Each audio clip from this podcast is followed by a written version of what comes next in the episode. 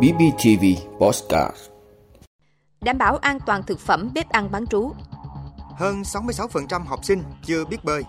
Xử lý hàng chục triệu vụ việc xâm nhập cơ sở dữ liệu cá nhân. Xâm phạm hơn một nghìn phần mộ người đã khuất lấy tiền chơi điện tử. Yêu cầu nghiên cứu nhiều loại hình điện mặt trời áp mái. Cơ quan Liên Hiệp Quốc, tình hình Bắc Gaza như địa ngục trần gian. Đó là những thông tin sẽ có trong năm phút tối nay ngày chín tháng mười một của podcast bê bê tê vê. Mời quý vị cùng theo dõi. Đảm bảo an toàn thực phẩm bếp ăn bán trú. Thưa quý vị, thông tin trẻ bị ngộ độc sau khi dùng bữa ăn tại trường thời gian gần đây khiến các bậc phụ huynh vô cùng lo lắng. Bởi lẽ đối tượng sử dụng thực phẩm chủ yếu là trẻ nhỏ, đang ở độ tuổi phát triển, sức đề kháng còn yếu. Vì vậy, vấn đề bảo đảm vệ sinh an toàn thực phẩm cho bữa ăn trong nhà trường luôn được đặc biệt quan tâm. Mặc dù trên địa bàn tỉnh Bình Phước chưa xảy ra ngộ độc thực phẩm trong các bữa ăn bán trú gây ảnh hưởng sức khỏe học sinh, song công tác đảm bảo vệ sinh an toàn thực phẩm tại bếp ăn luôn được các trường học và ngành giáo dục đặt lên hàng đầu, nhất là ở độ tuổi mầm non. Các chuyên gia y tế cho rằng, có nhiều nguyên nhân dẫn đến các vụ ngộ độc thực phẩm tập thể tại trường học, trong đó có nguyên nhân xuất phát từ nhà cung cấp nguyên liệu thực phẩm cho trường học, có nguyên nhân từ nhà trường do không đảm bảo kiểm tra kỹ nguyên liệu đầu vào, môi trường chế biến tại bếp ăn không đảm bảo yêu cầu, khu vệ sinh, đồ dùng ăn uống không được vệ sinh cẩn thận. Đảm bảo vệ sinh an toàn thực phẩm tại các trường học bán trú luôn là mối quan tâm không chỉ của phụ huynh mà còn của toàn xã hội. Theo khuyến cáo của các bác sĩ, bữa ăn của trẻ nhỏ ngoài chất lượng phải đặc biệt quan tâm vấn đề vệ sinh an toàn thực phẩm. Nguyên liệu phải tươi, được nấu chín, không để lâu, tránh ôi thiêu gây ngộ độc. Cùng với đó, các trường cần hướng dẫn trẻ vệ sinh tay trước và sau khi ăn, tránh các bệnh về đường tiêu hóa.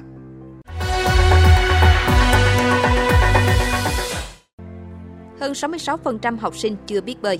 Thưa quý vị, thông tin từ Bộ Giáo dục và Đào tạo, tỷ lệ học sinh từ tiểu học đến trung học phổ thông biết bơi trên cả nước đạt gần ba mươi tư phần trăm, đồng nghĩa là tỷ lệ học sinh chưa biết bơi chiếm hơn sáu mươi sáu phẩy bốn phần trăm. Dù đã ban hành kế hoạch hành động giai đoạn hai nghìn không trăm hai mươi mốt đến hai nghìn không trăm hai mươi lăm về việc dạy bơi cho học sinh các cấp học và phòng chống đuối nước, song việc triển khai ở các nhà trường còn nhiều khó khăn. Trong đó, đa phần các trường không có bể bơi hay có nhưng lại không vận hành được vì thiếu kinh phí. Để tháo gỡ khó khăn, một số địa phương đã đưa nội dung vận hành quản lý bể bơi vào danh mục các chi phí của nhà trường. Danh mục này do Hội đồng Nhân dân cấp tỉnh phê duyệt. Bộ Giáo dục và Đào tạo sẽ tiếp tục triển khai các nội dung về cơ sở vật chất, nguồn nhân lực và các quy định liên quan nhằm đẩy mạnh việc tổ chức cho học sinh học bơi trong thời gian tới.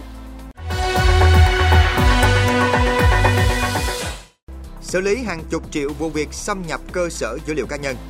Thưa quý vị, trong năm hai nghìn không trăm hai mươi ba, Bộ Công an đã cảnh báo xử lý hàng chục triệu vụ liên quan đến việc xâm phạm cơ sở dữ liệu, trong đó rất nhiều vụ việc có tội phạm đánh cắp dữ liệu cá nhân.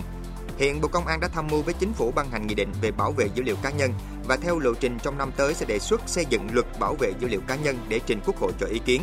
Đồng thời cũng đề xuất bổ sung sửa đổi Bộ luật hình sự năm hai nghìn không trăm mười lăm thêm tội danh làm lộ lọt mua bán dữ liệu cá nhân để xử lý nghiêm các hành vi này. Bên cạnh đó, nâng cao hiệu quả quản lý nhà nước về bảo vệ dữ liệu cá nhân, trọng tâm là tổ chức thực hiện có hiệu quả các quy định của Luật An ninh mạng và nghị định của Chính phủ về bảo vệ dữ liệu cá nhân. Cùng với đó, tăng cường tuyên truyền vận động nhân dân nâng cao cảnh giác, chủ động bảo vệ dữ liệu cá nhân là vấn đề quan trọng, đặc biệt là trong quá trình chuyển đổi số hiện nay. Xâm phạm hơn một nghìn phần mộ người đã khuất lấy tiền chơi điện tử. Thưa quý vị, theo Công an huyện Điện Biên, thời gian gần đây tại nhiều mộ phần trong các nghĩa trang trên địa bàn huyện Điện Biên và thành phố Điện Biên Phủ xuất hiện tình trạng các bát hương bị dịch chuyển sai vị trí, chân hương bị nhổ bỏ, tro cốt trong bát hương bị đổ ra hoặc bới tung. Sự việc này diễn ra trong thời gian dài, gây bức xúc trong nhân dân và hoang mang dư luận. Quá trình điều tra, phát hiện hai đối tượng có biểu hiện nghi vấn. Lực lượng công an đã mời hai đối tượng này về trụ sở làm việc.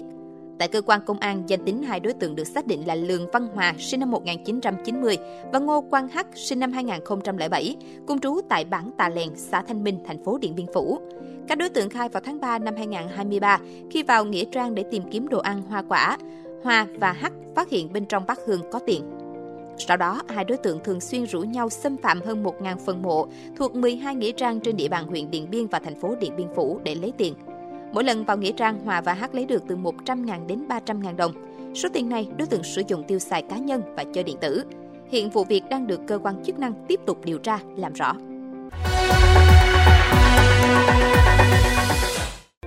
Yêu cầu nghiên cứu nhiều loại hình điện mặt trời áp mái. Thưa quý vị, Văn phòng Chính phủ vừa có thông báo kết luận của Phó Thủ tướng Trần Hồng Hà liên quan việc xây dựng và ban hành cơ chế khuyến khích phát triển điện mặt trời áp mái tại nhà dân và cơ quan công sở. Theo đó, yêu cầu Bộ Công Thương chủ trì phối hợp với các bộ ngành liên quan trình Thủ tướng chương trình hồ sơ xây dựng nghị định quy định cơ chế chính sách khuyến khích phát triển điện mặt trời áp mái lắp đặt tại nhà dân, cơ quan công sở, khu công nghiệp. Cần làm rõ việc lắp đặt điện mặt trời trên mái nhà dân, cơ quan công sở, khu công nghiệp hoặc mái các công trình xây dựng nào có thể phát triển được điện mặt trời. Loại tự sản tự tiêu không liên kết lưới điện, loại có liên kết với lưới điện thì phải đảm bảo an toàn hệ thống truyền tải và phân phối. Mục tiêu nhằm đảm bảo khuyến khích phát triển loại hình này cũng như phương án phát triển nguồn điện đã nêu trong quy hoạch điện tám. Phó Thủ tướng cũng giao Bộ Công Thương nghiên cứu đơn giản hóa thủ tục hành chính thuộc các bộ để khuyến khích phát triển, trong đó có tính tới vấn đề giá, thuế, các giải pháp kỹ thuật đưa điện mặt trời áp mái lên hệ thống điện quốc gia và đảm bảo an toàn kỹ thuật. Cơ quan Liên Hợp Quốc, tình hình Bắc Gaza như địa ngục trần gian. Thưa quý vị, Văn phòng điều phối các vấn đề nhân đạo của Liên Hợp Quốc, Ocha, cho biết khoảng mười lăm nghìn người Palestine di tản khỏi miền Bắc Dải Gaza vào ngày hôm qua.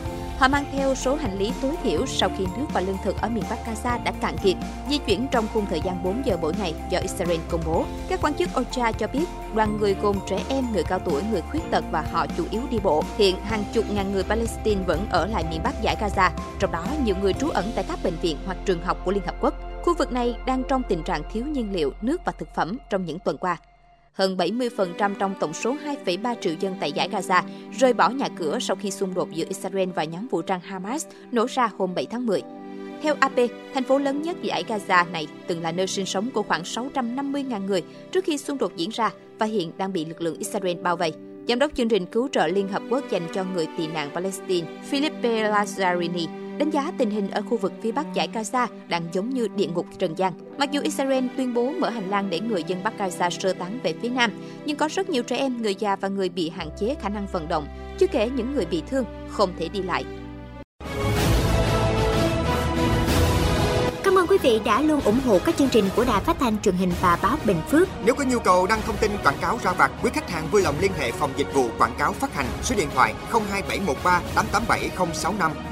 bê bê tê vê, vì bạn, mỗi ngày.